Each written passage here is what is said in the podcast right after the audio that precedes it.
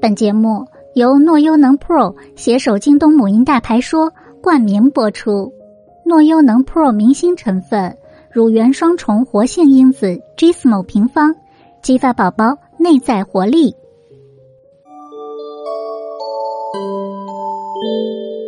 玩兔睡前故事，越听越聪明，多听多温暖。晚上好，小宝贝儿，我是兔耳朵姐姐，竖起你的小耳朵，开始听故事吧。爱因斯坦的镜子。爱因斯坦小时候是个十分贪玩的孩子。他的母亲常常为此忧心忡忡。一天上午，父亲将正要去河边钓鱼的爱因斯坦拦住，并给他讲了一个故事。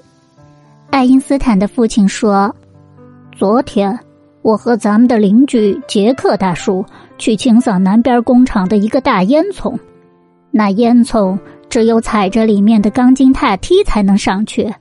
你杰克大叔在前面。”我在后面，我们抓着扶手一阶一阶的，终于爬上去了。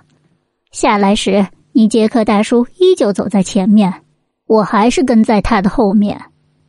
后来钻出烟囱，我们发现了一个奇怪的事情：你杰克大叔的后背、脸上全都被烟囱里的烟灰蹭黑了，而我身上竟然连一点烟灰也没有。爱因斯坦的父亲继续微笑着说：“我看见你杰克大叔的模样，心想我肯定和他一样，脸脏的像个小丑。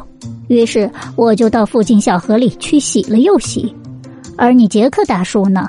他看见我钻出烟囱时干干净净的，就以为他和我一样干净呢，于是就只草草洗了洗手，就大模大样上街了。结果。”街上的人都笑疼了肚子，还以为你杰克大叔是个疯子呢。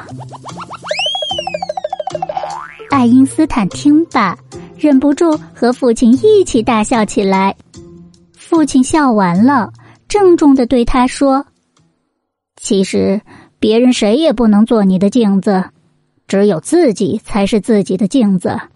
拿别人做镜子，白痴也许都会把自己照成是天才的。”爱因斯坦听了，顿时满脸愧色。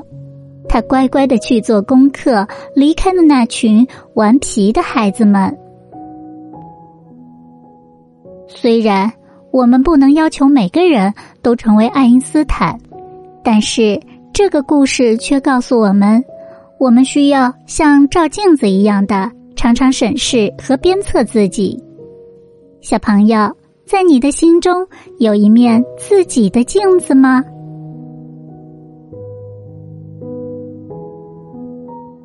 宝贝们，如果你喜欢今天的故事，记得帮兔耳朵姐姐订阅、分享、打 call 哟。睡觉时间到了，让我们下期节目再见，晚安。